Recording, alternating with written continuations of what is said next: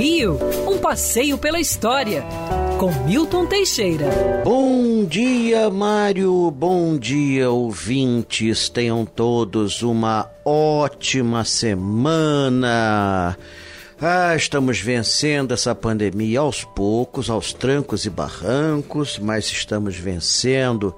Vamos jogá-la para escanteio e em breve ela será assunto de história.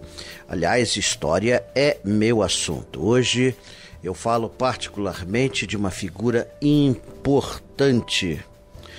No dia 4 de maio, falecia em sua casa em Vila Isabel, Noel de Medeiros Rosa, compositor, morreu, olha bem, aos 26 para 27 anos, meu Deus do céu, de tuberculose. Tuberculose naquela época era a AIDS, pode-se dizer assim. Não tinha tratamento, não tinha. Na época que a AIDS não tinha tratamento nenhum né? O índice de fatalidade era tremendo. Só depois, com a descoberta da penicilina, é que a tuberculose passou a ser tratada de uma maneira eficiente e hoje em dia é dos problemas menores do Brasil.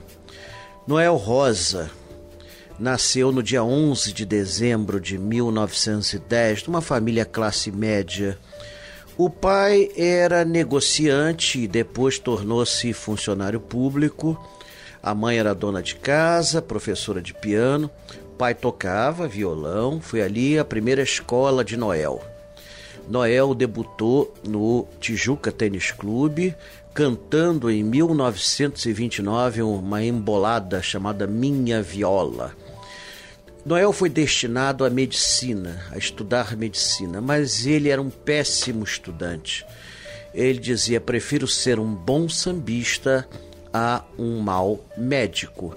Ele preferia os cafés do centro da cidade, particularmente o café Nice, ali na Rio Branco. Hoje não existe mais nem o prédio, seria onde hoje está o prédio da Caixa Econômica, era o café Nice, que era o ponto de encontro dos compositores. Noel começou a fazer sucesso logo, logo, logo, logo, logo.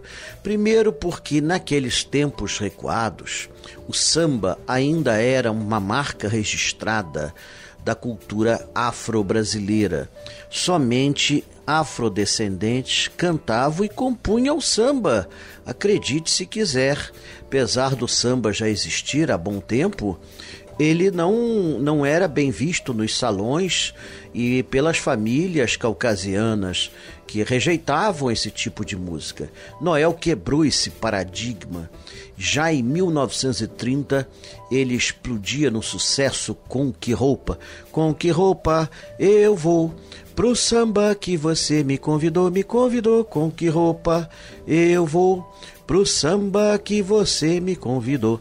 Bom, a história dizem que é verídica, que a mãe sumiu com as roupas dele para que ele não pudesse sair, pudesse sair para farra. Para que Noel não pudesse sair para farra.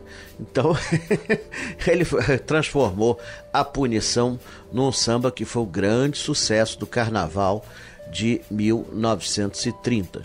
Posteriormente, ele explodiria nos anos seguintes uma música que antecipou em 25 anos a bossa nova Conversa de Botequim.